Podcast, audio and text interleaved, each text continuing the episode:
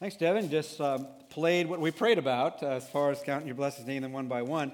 Now, and if you're like me at all, you know, sometimes you hear those things and go, yeah, but I've really never done that, you know, counted every single one of my blessings. And, and sometimes I will write down a sheet of paper and I'll put down things and, and do kind of from an intentional perspective.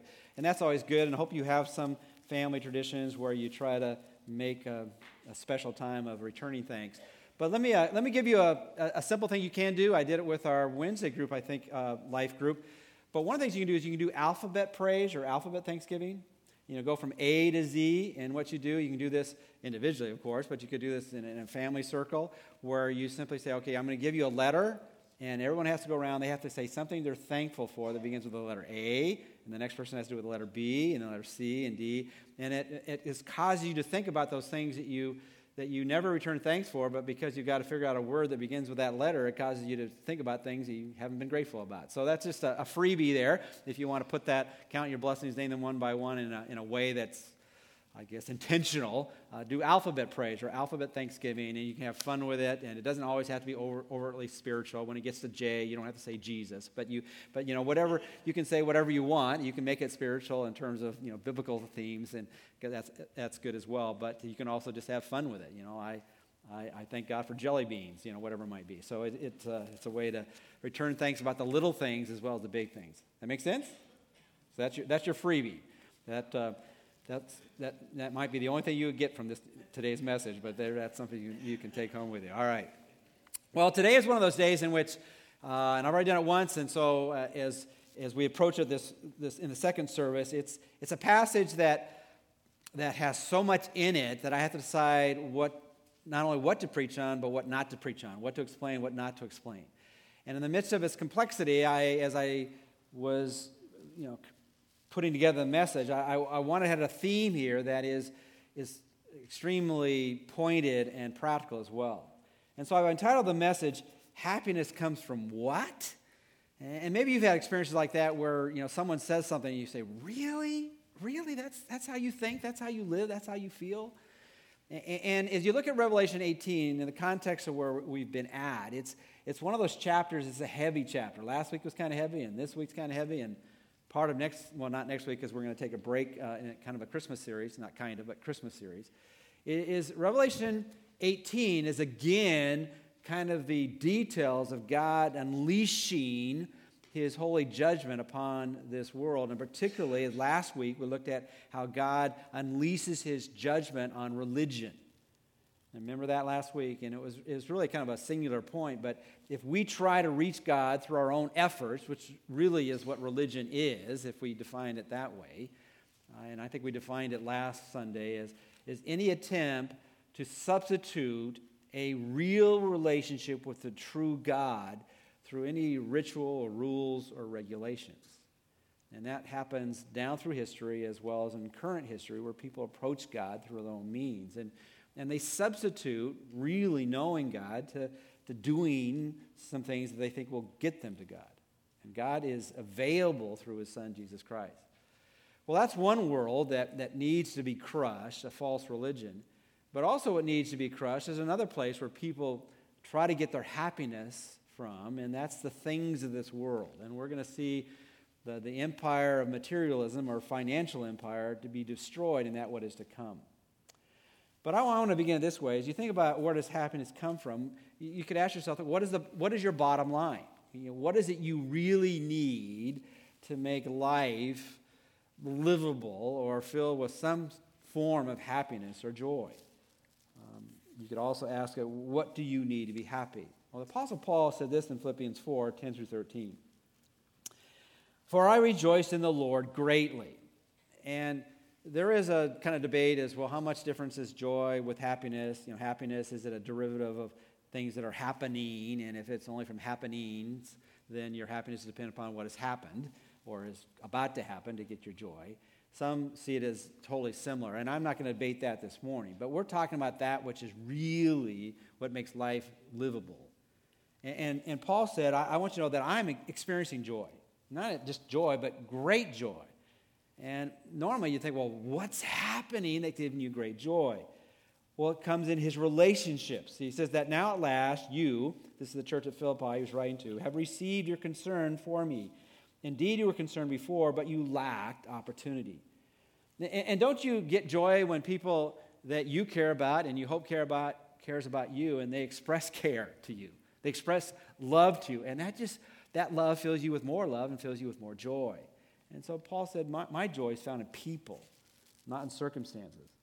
In fact, he, he goes on and says in verse 11, Not that I speak from want, for I've learned to be content in whatever circumstances I'm in. I know how to get along with humble means, and I also know how to live in prosperity. In any and every circumstance, I have learned the secret of being filled and going hungry, both of having abundance and suffering need. And see, that's a radical different perspective on life. Normally, we are happy when things are going well, and we're unhappy when things are not going well.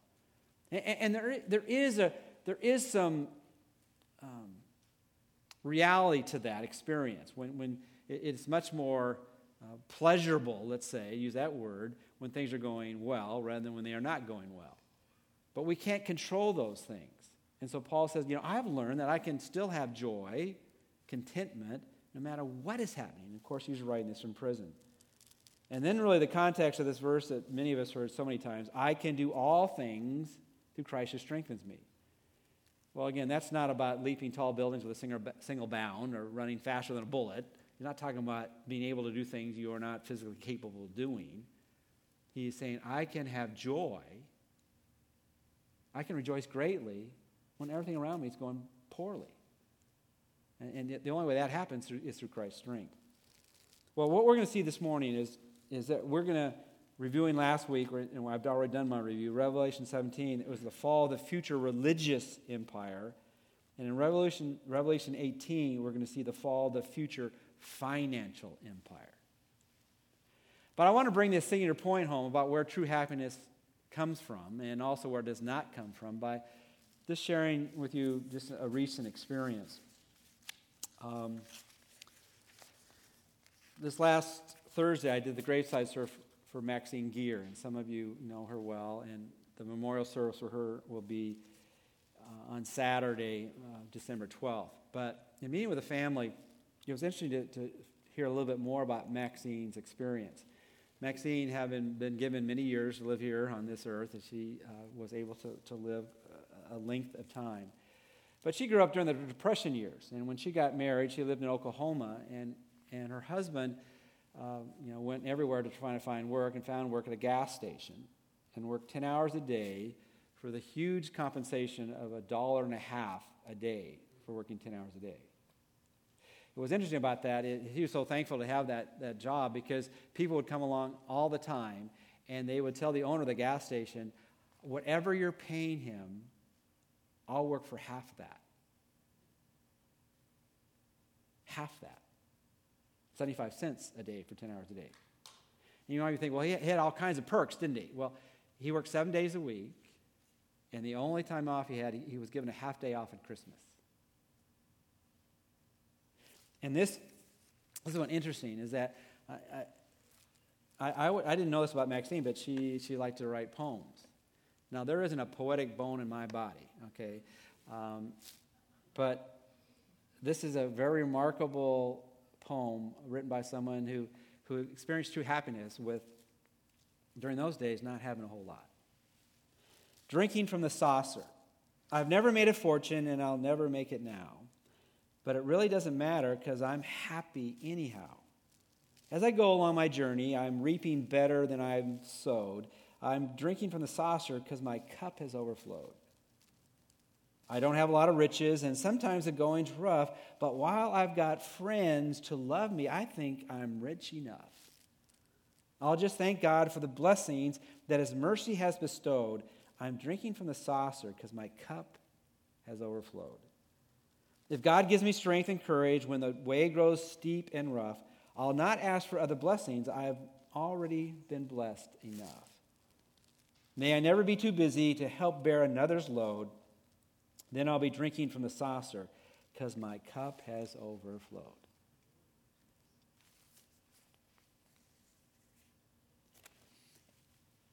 And as we look into not only who is coming, but what is coming, and coming to the 18th chapter of the book of Revelation, and it's, it's, uh, it's always a challenge. You know, we spent five weeks on two verses, And we're going to spend one Sunday on 24 verses, and it's hard to kind of put those two things together in terms of explaining everything.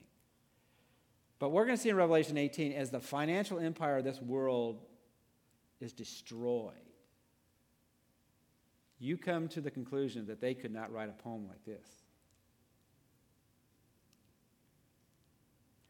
And what God is warning through this book, among other things, and encouraging those who will hear the words that are being written, is that there is another way.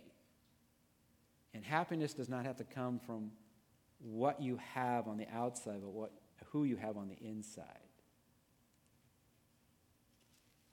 And so if you have your Bibles, turn to Revelation 18, and we're, we're going to you know, put some simple fill in the blanks. We don't have anything on the, on, on the screen today, but, but it's just to kind of take you through the flow of this chapter as, as we see final judgments coming. And, and this great empire that has been put together by the Antichrist, the one who rises, raises to power during this seven year period of time. And he comes initially with peace, and then through his power, takes over everything.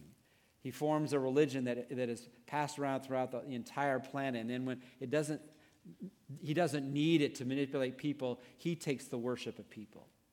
And his empire and where, where power also resides in his ability to control the finances and the, the prosperity of all those who, who follow after him. And this empire arises, and, and then God says, Enough is enough, and it's going to be done.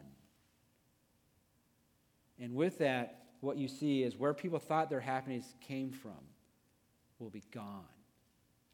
And in one sense, I guess that's, that's where we all have to wrestle. And look, at, I, I like it when things are going right. You know, I still don't have my skylight on my house now. It's been three and a half months. It's still not, it's not working yet. All right, I prefer it did three and a half months ago. We got El Nino, Nino coming, and I'm hoping it's done by the, before the rains come. But, but hopefully, we come to the point where our joy is not dependent about what is happening to us, but again, who is living in us. So, where does happiness not only come from, but what we'll spend most of the time, where does it not come from? And these, these, these points are going to be very simple as we look through the complexity of the text. Happiness won't come from pursuing power and pleasures that won't last. Revelation 18 begins with verse 1. After these things, after that which had been destroyed by the, the world leader, the, the false religion, and he now receives worship, after these things, I saw another angel uh, coming down from heaven, another messenger. That's what an angel is, simply not an earthly messenger, but a heavenly messenger, having great authority, and the, earth was, and the earth was illumined with his glory. And Revelation is one of those books in which there's so many word pictures here, and sometimes it helps to try to picture what's happening here. here. Here you have this angel speaking unto John, and he speaks with a message that he says, I'm listening. And we all have experiences where people are talking and we're not what? And some of you are doing that right now, right? Okay. It's that, you know, someone, someone's speaking and you're not listening. You look like you're listening, but you're not really listening. Well, when the angel spoke, John listened. But not only did he hear, and that's kind of a, you know, it's a 3D type of experience here, is he, he, he sees him in his glory. And which is interesting, the world had been darkened, and now this angel comes to bring light. Verse 2 And he cried out, he, the angel, cried out with a mighty voice, saying, Fallen, fallen is Babylon the Great. And here's where I'm choosing not to spend the time, why I believe this is going to be a rebuilt city in Babylon, probably in Iraq or some other area in the Middle East, where this, this power base for all the financial dealings of the entire world will, will, be, will rise again. And, and, it's a, and it's a dwelling place. It's a dwelling place not only in all the riches, but it's a dwelling place of everyone's experience that, that rebels against God. It says, Fallen, fallen is Babylon the Great. She, in reference to the city, has become a dwelling place of demons and a prison of every unclean spirit and a person of every and a prison of every unclean and hateful bird. For all the nations have drunk of the wine of the passion of her immorality. And the kings of the earth have committed acts of immorality with her. And the merchants of the earth have become rich by the wealth of her sensuality. And, and so th- th- this is a place in which people are, are drunk with the, the experience of stimulating their senses in every which way possible. And, and the center of that is in this place called Babylon. And, and the angel is given the message from God that this is a demonic place. This is, this is not a place of, of goodness, but evil. It's not a place that's, that's clean, it's, it's dirty. And that's why it will be destroyed, because it's demonic, and then secondly, it's very dirty. And remember a, a, few years ago, there was that, that movie, I think it was called Wall Street, and the, the main character said, Greed is good. Now, I, I think being successful in business is good, but greed is not good. And, and yet, they'll buy into that. And, and then when you acquire a lot, you use it all for yourself, and they're, they're drunk with the wine of the passion of all the evil things that are happening within that town. In 2 Timothy 3 4, it says this that in the end times, that, that men will become lovers of pleasure rather than lovers of God. And, and let's, let's not be confused here. When people are experiencing pleasure, it is pleasurable, it's, it brings a, a form of happiness, but it will not last. And, and what happens when you lose that which stimulates you? So, happiness will not come from power and pleasure. In many ways, it's just demonic and it's dirty and will eat you up. And the judgment of God will come upon it. Secondly, pleasure or happiness, excuse me, won't come not only from pursuing power and pleasures that won't last, it won't, it won't come from making bad decisions. And there's nothing, you know, uh, you know, unknown about what I'm going to say today. These are pretty obvious statements, but, but people don't really realize when they make bad decisions, things are going to come back on their plate. In Revelation 18, verse 4, it says, I heard another voice from heaven, another heavenly messenger, saying, Come out of her, my people, so that you will not participate in her sins and receive of her plagues. And so it looks like there here's a warning, not just to the world at large, saying, look, this is coming, you better be prepared for it, you might better get out of it, but also speaking probably to the people who are going to be experiencing it during that day that are followers of Christ. Say, look at as you see everyone else doing it, just because everyone else is doing it, don't what? Don't do it. Don't be conformed to this world. Remember, we talked about that in Romans 12. Don't be conformed to this world. And that warning needs to be heard now and in the future. Don't participate in what they're doing because compromising choices have consequences. Compromising choices or bad decisions have consequences. In 1 Corinthians 6:18 it says flee immorality every other sin that a man commits is outside the body but the immoral man sins against his own body. Now, often when people are involved in certain behavior, they'll say it's a victimless crime or a victimless behavior. No one's, if, if no one's getting hurt, then what's wrong with it? You've ever heard that logic? Um, well, that sounds good, but I guess the question is, is it really true? When, when you break God's commandments, uh, are there going to be any consequences? And, and, let me, I didn't say this in the first verse, but some of breaking God's commandments, it, it's not the direct judgment of God upon, and there's going to be direct judgment of God, but often when, when we break God's rules, there's just natural consequences. You, you, there's going to be thing, bad things happen to you. Like if I'm on the top of a building, or some of you have heard stories me on top of a ladder, you know, and do something kind of crazy, and I fall, the law of gravity gives me a natural consequence for my foolish actions, right? And when we break other God's commandments, there are natural consequences. Um, I, I remember reading this a number of years ago that it says that one out of every five Americans have contracted a sexually transmitted disease. One out of every five. And a sexually transmitted disease, really, we're talking about gonorrhea, syphilis, is it, it's really incurable. You can treat the symptoms, but you don't get cured of it. But a more recent thing, I, it was just, I, I read it in Yahoo News, I think on Friday, and then ran some things off on it, but that, that sexually transmitted disease is now on a, on a, a, a rise in America. I mean, it's increasing. But I was really, I was struck by one statistic. And every one of the, the STDs are increasing in terms of people getting cases of it. But in 2014, it says 83% of male cases of syphilis were from gay or bisexual men. Now, this was not an article written by Christians here. This was just a Yahoo News statement of what's going on. Now, the reason I say, uh, using this as an illustration, is that,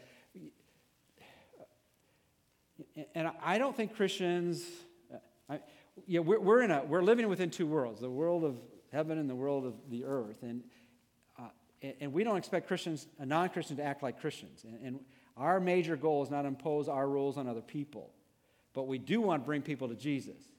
And when we warn people about sin, it's not because we think arbitrarily that's right and that's wrong, but we realize this, this is from God, and when you break God's commandments, you'll experience the consequences of it. 83% of the cases of syphilis is from people involved in homosexual behavior. Now, if I heard that statistic and I was wondering, well, should I, should I go down that path? You'd say, I don't want to go down that path. I, I don't want to get that kind of disease. But, but I've heard, oh, I'm not hurting anybody if I just decide to act out my sexuality in ways that seem natural to me. But if there's anything that seems natural to you, you do, and you get grave consequences, what might you decide to do if you're wise? I'm going to stop that behavior. I don't want that risk. And so we need to understand that as, as, as God warns the people, don't participate in that because you're, you're going to get the plagues, and it's a natural plague. God didn't build us that way. Warren was sharing about happiness at the men's uh, breakfast. And he, he talked about, you know, when we don't, we don't go God's way, we're never going to be satisfied. God has built us a certain way, and so He knows what's really going to be satisfying. And so the warning is out because bad decisions don't bring happiness. You compromise their consequences. And he's speaking to the city. In Jeremiah 50, 29, he says, Summon many against Babylon, all those who bend the, the bow, and camp against her on every side. Let there be no escape. Repay her according to her work, according to all that she has done. So do to her, for she has become arrogant against the Lord, against the Holy One of Israel. Moving on from this passage, in verse 5 it says, For her sins, Babylon, and, and all that she influences others to participate in, have piled up as high as heaven, and God has remembered her iniquities. I'm sure if someone had a court case against us uh, or we were br- brought into court, we're, we're, hoping whatever we're being judged on, it's, it's someone minor or, or uh, transgressions are few, right? You know, it, I'd rather have one parking ticket than come into a place and have, you know, 100 parking tickets, right? Or whatever it might be. He says, Your sins have piled up to heaven. And that's the picture of what's happening. Verse 6 Pay her back even as she is paid, and give her back to her double according to her deeds. In the cup which she has mixed, mix twice as much for her. So God's now going to have direct judgment or consequences for their action. He's going to say, All right, you have done this, you've abused others, now you're going to be punished. Verse 7 To the degree that she glorified herself and lived sensuously, to the same degree, give her torment and mourning. On the other side of your outline, some of you have already probably turned, but they're going to be condemned for self exaltation, which is the phrase she gave glory to herself, and lived sensually. She lived, lived in a self sufficient way, only for herself. Then he gives a, a word picture here. Uh, to the same degree, give her torment and mourning, for she says in her heart, I am, I sit as a queen, and I'm not a widow, and will never see mourning. Now, the picture idea is you have someone, the, the, Babylon is personified as a woman. And so I'm the queen, I'm, I'm the height of power. And people warn me I, I could lose everything I have my power my pleasures. He says, I will never lose. I will, I will never be a widow. And all of us, the younger we are, we think never, eh, you know, we're never going to live our life partner. We're never going to lose our health. We're never going to lose whatever resources we have. But it happens, doesn't it? Anyone want to say amen to that? But when, when, you know, when I first got married, the last thought I had was, is that, you know, I would ever lose my wife, and I haven't lost my wife. In fact, when I was younger, I never thought I'd lose my parents. And, and, and then I never thought my dad, who was the strongest man alive, would ever lose his strength. And it's happening. It's happened. And he said, Look, you might think yourself a queen and you'll never be a widow and you'll never experience mourning, but the day is coming. And the mourning here is not AM in contrast to PM, it's the mourning of sadness and grief. For this reason, in one day, her plagues will come pestilence and mourning and famine, and she will be burned up with fire, for the Lord God who judges her is strong. There's a time of judgment. Remember the story of Babylon uh, in, um, in the book of Daniel? And there's the handwriting on the wall. And on the wall for Belshazzar, it was like, uh, You've been weighed the scales of heaven, and you've been found wanting or lacking. And it says that he lost his kingdom in one night. It's happened in the past, it's going to happen in the future. That those who are in the powerfulest of positions on this planet will lose it all. So, where does happiness not, not come from? It doesn't come from pursuing power and pleasure. It does not come from making bad choices or bad decisions because there's consequences. And then thirdly, it doesn't, it doesn't come from crying out about what you justly deserve you know, there's a place for us to commiserate with people once they realize what's happened to them when they, they, they, they cry tears of what looks like repentance. But we all, we all have had experiences where we, we see someone in, in remorse, but it's not the remorse of what they've done to be in the situation they're in, but the remorse is they've lost it. They, they feel bad about being caught, they feel bad about losing what they used to have. And we're going to see a passage where it just simply describes people weeping, but they're weeping for that which they deserve and they don't repent. Verse 9 and, and the kings of the earth, those who are the, in position of being world leaders with the world leader, the Antichrist, who committed acts of immorality and lived sensuously, only that which would please their senses, will weep and lament over her when they see the smoke of her burning. They're not weeping over the decisions they made, they're weeping over that, that which they had, they no longer have. And, the empire is, is in a central city, but they're staying from a distance. Verse 10 standing at a distance because of the fear of her torment, saying, Whoa, whoa, the great city Babylon, the strong city, for in one hour your judgment has come. And you look down through history, there, there have been great empires and great cities that have lost it all, not only Babylon in the past and Babylon in the future, but remember when Great Britain, Britain you know, the sun never set on the, on the, on the empire of, of England. Well, it does today. And you can go to a variety of places of power. It's no longer in that position. It says in verse 11, and the merchants of the earth weep and mourn over her because no one buys their cargoes anymore. So not only the world leaders will experience weeping over what has happened, but those who provided the goods for those who are in power. Cargoes of, of, gold and silver and precious stones, verse 12, and pearls and fine linen and purple and silk and scarlet, and every kind of citron wood and every article of ivory and every article made from very costly wood and bronze and iron and marble. So everything that's precious. And cinnamon, cinnamon, cinnamon I can't say that word fast. And cinnamon and spice and incense and perfume and frankincense and wine and olive oil and fine flour and wheat and cattle and sheep and cargoes of horses and chariots and slaves and human lives. No one's there to buy their goods, and much of those goods are gone. Now, the tragic thing here is that it appears that not only did they give the, the physical possessions of the world, they, they, gave, they gave people's lives. They, their cargo were people. Slavery during this period of time is rampant. Verse 14, the fruit you long for has gone from you, and all the things that were luxurious and splendid have passed away from you, and men will no longer find them.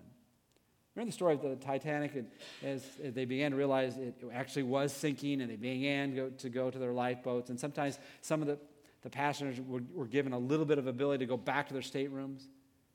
And when he went there, they realized they had sense that they passed all away all their fine jewelry, their clothes, furs that were hanging up in the closet, and they just went for a few oranges or something that they could put on that lifeboat that would give them ability to survive. But these are still crying about their luxuries. Verse 16, saying, Woe, woe, the great city, she who was clothed in fine linen and purple and scarlet and adorned with gold and precious stones and pearls. For in one hour such great wealth has been laid waste. It was immediate. And every shipmaster, every passenger and sailor, and as many as make their living by the sea, stood at a distance and were crying out as they saw the smoke of her burning, saying, What city is like the great city? So you have the world leaders, they're lamenting. You have the merchants who are selling all the goods and fine wares of that day. You have those who even transported those goods so the merchants could sell them. Those who, who, who piloted the ships, or we could say drove the, the semis. They're weeping because their livelihood is gone. And, and they're just saying, how can, how can such a great city, the most powerful city on this planet, be destroyed? And the response, verse 9, and they threw dust on their heads and were crying out, weeping and mourning. And this is the picture of those in the Old Testament that would throw dust on themselves and weep and mourn because of their own sin. But that's not the response here. They're weeping and mourning because they've lost what they had. Woe, woe, the great city in which all who had ships at sea became rich by her wealth, for in one hour she has been laid waste. In your outline, I talked about crying about what you justly deserve will not regain happiness because what you're weeping about is simply what you've lost. But what will people be weeping about in the end will not be about what they lost, but where they're placed. Matthew 8:12 it says, "But the sons of the kingdom will be cast out in utter darkness, in that place where there'll be weeping and gnashing of teeth." Final judgment is coming. Matthew 13, 42 says the same thing. And they will be thrown into the furnace of fire in that place where they'll be weeping and gnashing of teeth. Same idea, Matthew 22, 13 and Matthew 24, 51. There's coming a time where people will be weeping. But it will not be simply because of what they've lost, but it'll be weeping because of the rebellion against God. They're now placed in an eternal place, eternal place of judgment. Mark wrote these words For whoever wishes to save his life, from the words of Jesus, will lose it. But whoever loses his life for my sake and the gospel's will save it. For what does it profit a man to gain the whole world and forfeit his soul? For what will a man give in exchange for his soul?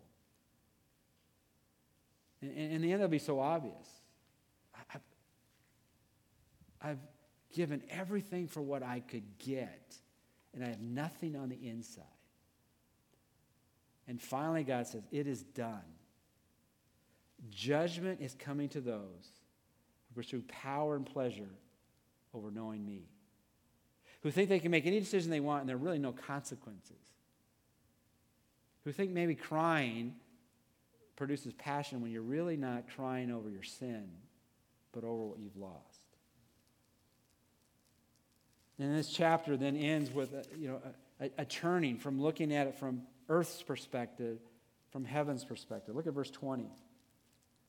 Rejoice over her, O heaven, and you saints and apostles and prophets, because God has pronounced judgment for you against her. Her being, again, personification of, a sin and evil in the world in the city of Babylon.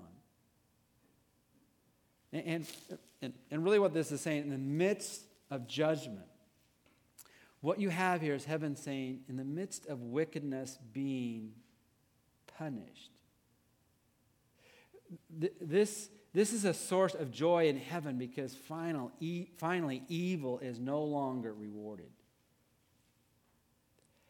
And that's, that's always been a kind of a dilemma for, for us as we try to figure out how can there be a God when we, when we see good things, bad things happening to what kind of people?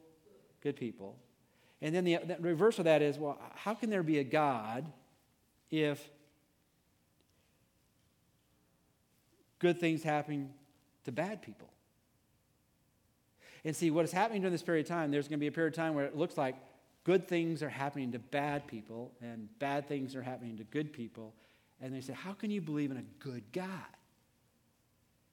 It's like us looking at ISIS. How can, how can ISIS be so successful in this world? And not being bloodthirsty, but we want judgment to come upon those who are doing evil in this world. But it's going to come close to home to everybody because evil will be personified in everyone who rebels against God, and judgment will come upon them. And heaven will be rejoicing when evil is no longer rewarded on a temporal level.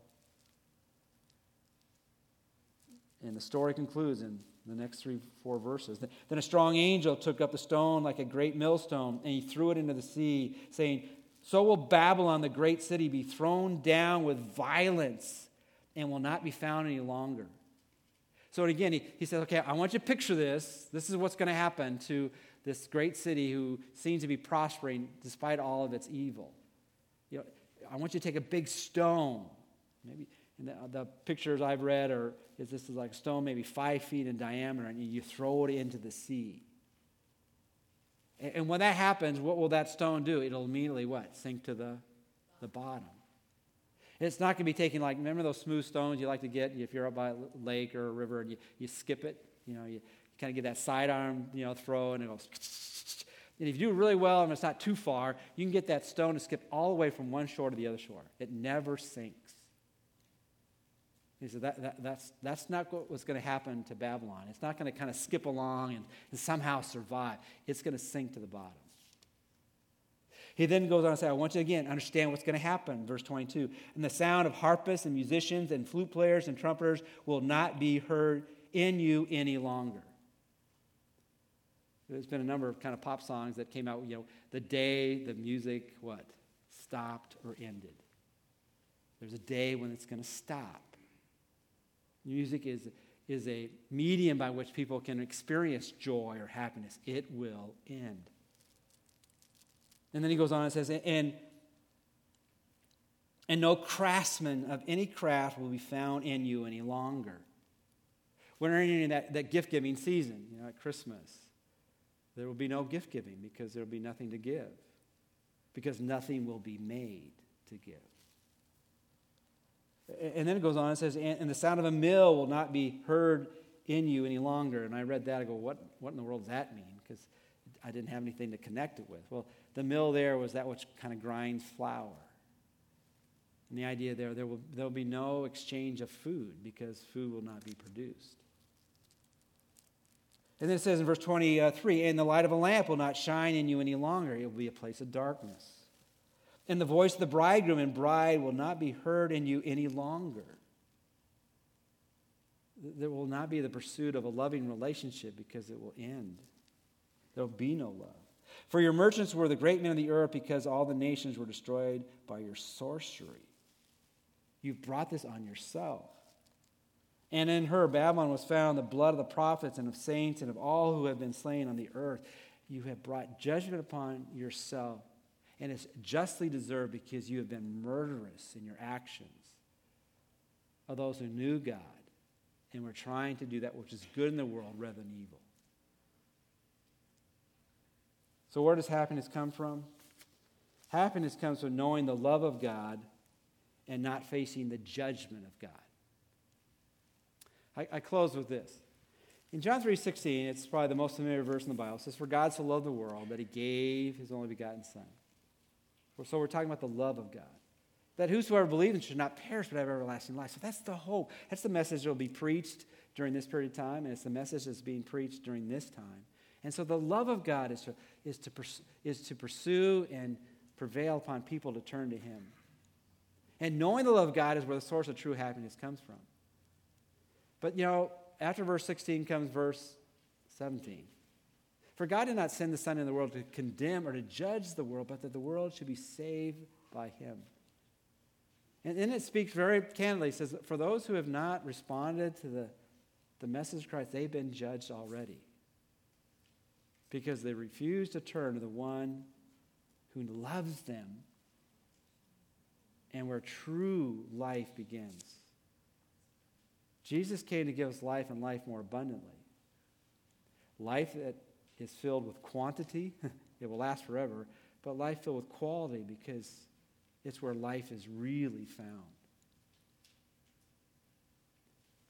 And so the so what this morning is, you know, will your happiness last? You know, just down the road in, in Anaheim, it's the happiest place on, on earth, right? Well, you can go there and have a good time, and there's nothing wrong with having good times. But it doesn't last.